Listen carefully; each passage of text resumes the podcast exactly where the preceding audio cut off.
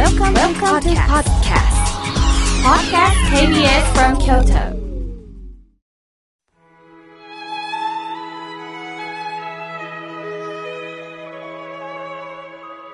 改めまして、僧侶の河村明慶です。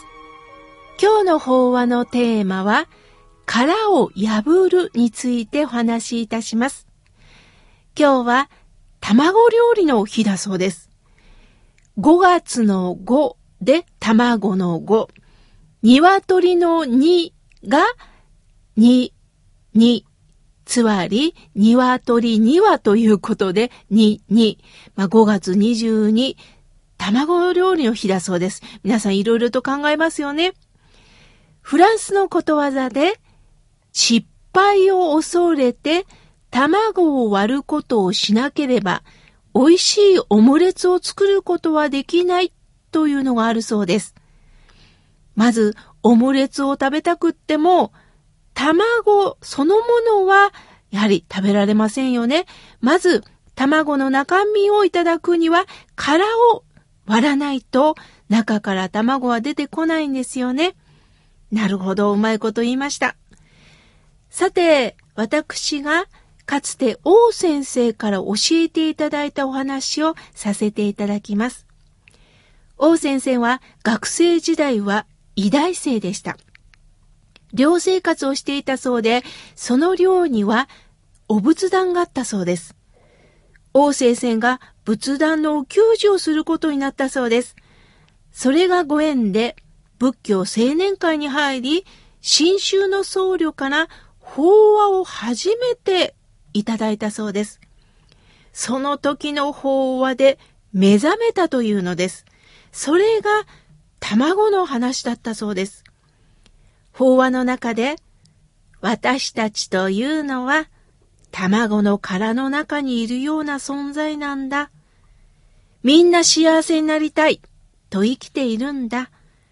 どうしたら幸せになるだろうかと考えると、やはり皆さんから良い人間だと思われたい。悪い人間なんだと思われたくない。できるだけ得になることを心がけていこう。損になることはできるだけ嫌だ。できることなら勝ち組に入りたい。負け組は嫌だ。善悪、損得、勝ち負けを考えながらみんなは生きている。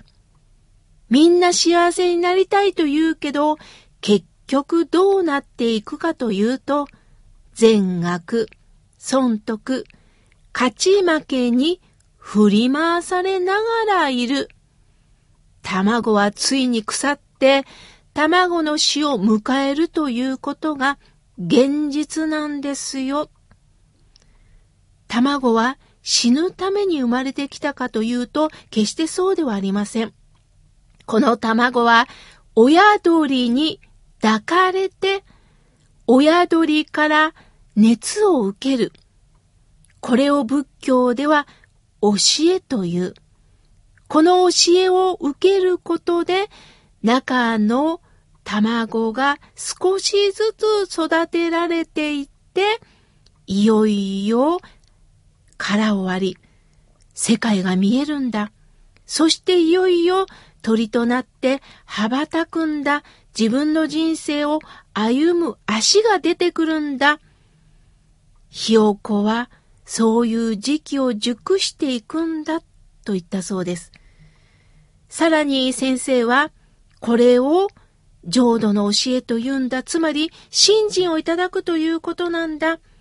ひよこになって初めて大きな世界があることに気づくんだ。同時に今まで自分が小さな殻の中にいたことに気づくんだ。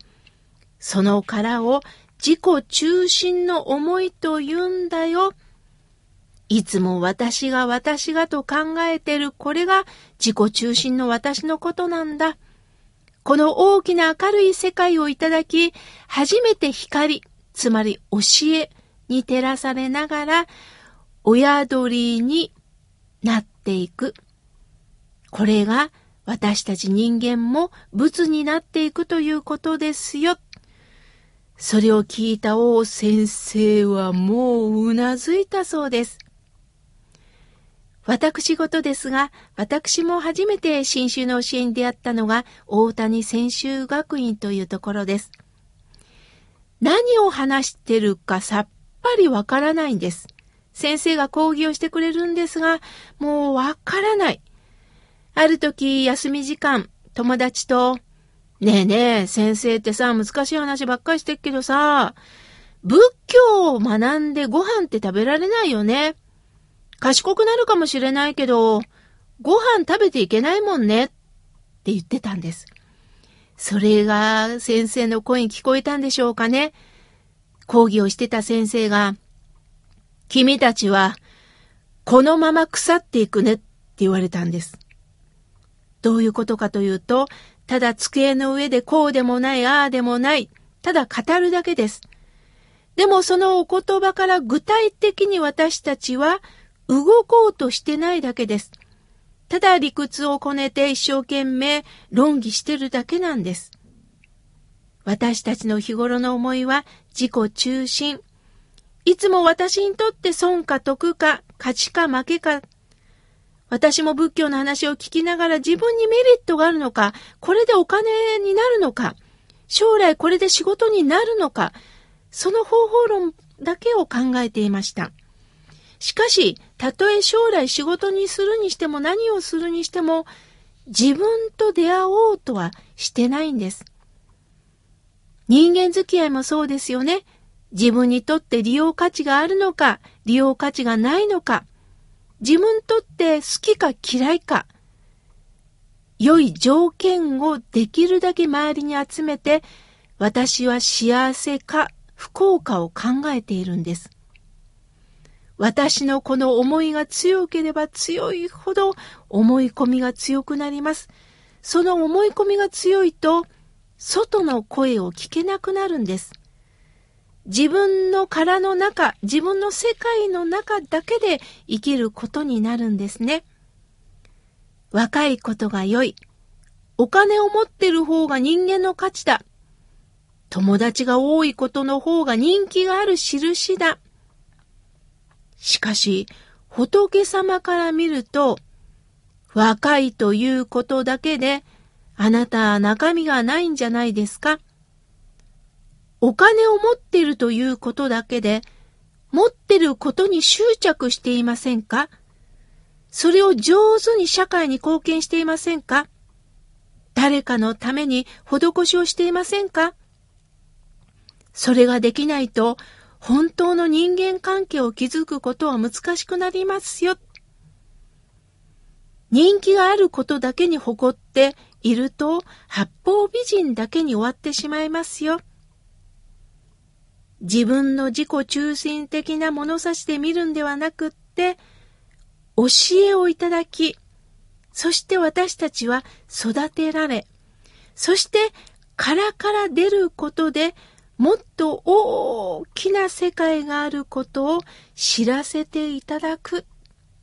これがとっても大切なことなんです。改めて生きることってどういうことなんでしょうね。それは嬉しいことも、自分にとってメリットになることも、もちろん、これから欲しいです。これが正直な気持ちです。しかしそれだけではない。自分の身を削ること、自分自身が持っているものを誰かに与えること、ある時には病気になるかもしれない、悔しい思いをするかもしれない、別れがあるかもしれない、マイナスと思えることも大切にしていけるかです。プラスだけを求めるのが幸せではありません。たとえマイナスの出来事があっても、それを事実だと受け止め、必ずここから何とかなっていくという安心感を持ちながら、どうか生きていきませんか？